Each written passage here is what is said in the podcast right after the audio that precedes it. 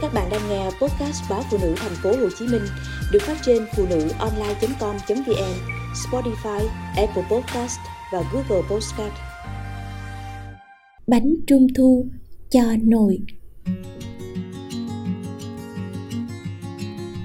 Bánh trung thu là một loại bánh chỉ bán theo mùa, hạn sử dụng ngắn, rất mềm khi ăn. Những năm qua, tôi đã có dịp thử qua vài lò bánh nhà làm chất lượng đến hẹn lại lên, cuối tháng 7 bắt đầu nhận đơn đặt hàng. Trong vòng 2 phút và tin nhắn trao đổi qua lại đơn bánh đã được chốt. Dù tôi đang ở Huế, nhưng vẫn có thể dễ dàng đặt bánh ship về Quảng Trị.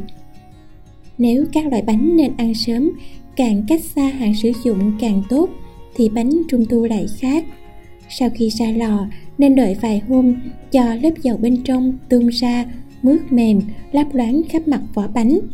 Lúc đó ăn mới ngon, bánh mềm, quyện, dẻo và rất phù hợp với người già. Cách đây mấy năm, có lần tôi hỏi nội nội nội thích ăn món bánh trung thu vị nào? Nội ngơ ngác vài giây, sau đó cười xòa rồi xua tay bảo, nội ở quê không thiếu gì, cây trái ngoài vườn đầy có gì ngon á, con cứ để dành cho các cháu. Cuộc trò chuyện ngắn ấy rồi cũng nhanh chóng bị lãng quên. Bây giờ nghĩ lại, tôi mới hiểu vì sao nội lại ngớ ra vài giây khi nhắc đến vị bánh trung thu. Cả đời nội có khi chưa được nếm chiếc bánh trung thu nào cũng nên. Thời đất nước còn đầy khó khăn, mọi hàng hóa đều phải xếp hàng mua theo tem phiếu nội lại phải nuôi một đàn con thơ lớn lên trong cảnh xa chồng, nên dễ gì ăn được những món ngon.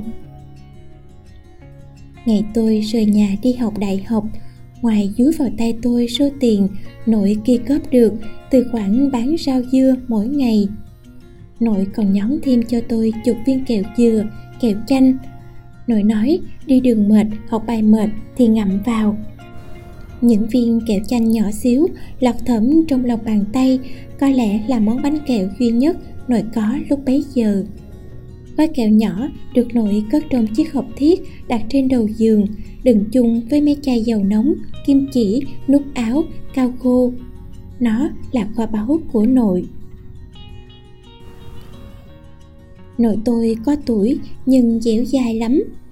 Quanh năm suốt tháng, mẹ cùng ba tôi bán mặt ngoài đồng mọi việc trong nhà đều giao một tay nội quán xuyến. Sáng sớm nội lo chuyện ăn uống cho bọn heo gà. Buổi trưa nội phơi trở lúa má, đậu cà. Đến chiều nội tắm rửa, cơm nước cho đàn cháu nhỏ. Nội không có thói quen ngủ trưa, những trưa trời miền trung nắng như đổ lửa. Nội ngồi cùng cây sào dài gần sân phơi, đuổi gà không cho ăn lúa trong bốn đứa cháu, đứa nào thích ăn món gì hay bị dị ứng kiểu thời tiết như thế nào, nội đều biết rõ. Tiệm bánh trung thu năm nay, tôi đặt mua tuy không nổi tiếng, nhưng chủ tiệm là người rất yêu bếp nút chị làm bánh bằng cả tấm lòng. Năm ngoái, chị làm 10 vị.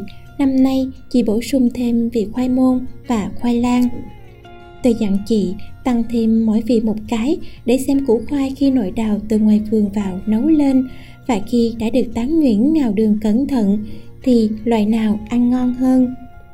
Không biết nội có thích bánh trung thu hay là lấy mắng cho vài câu quen thuộc. Tổ cha bay, làm được mấy đồng, không lo tiết kiệm, co kéo, lại bắt đầu phung phí. Nội, ở đây không thiếu cái gì dư âm mùa lễ vu lan vẫn còn đó. Ai đó từng nói rằng, còn cha, còn mẹ, còn ông bà trên đời là sự may mắn đủ đầy hạnh phúc nhất. Tôi cũng là đứa may mắn, nên càng thấm thí sự đủ đầy giàu có ấy. Dù lấy chồng xa quê, nhưng cả nhà chưa bao giờ để tôi thiếu thốn thứ gì về mặt tình cảm lẫn vật chất. Hàng tháng nội vẫn thúc giục mẹ tôi gồm trứng gà, rau sạch, bắp chuối sứ, củ nén, trái ớt, rồi gói ghém, đóng hộp, gửi xe từ quê vào cho tôi. Trong những cuộc gọi hàng tuần, nó vẫn luôn mong ngóng một cái hẹn của tôi về thăm quê.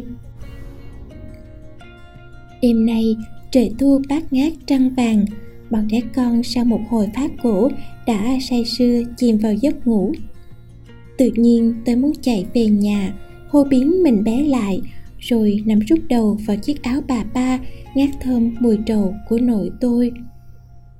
Gió từ bờ sông thổi vào, còn mấy lần tôi được tặng bánh trung thu cho nội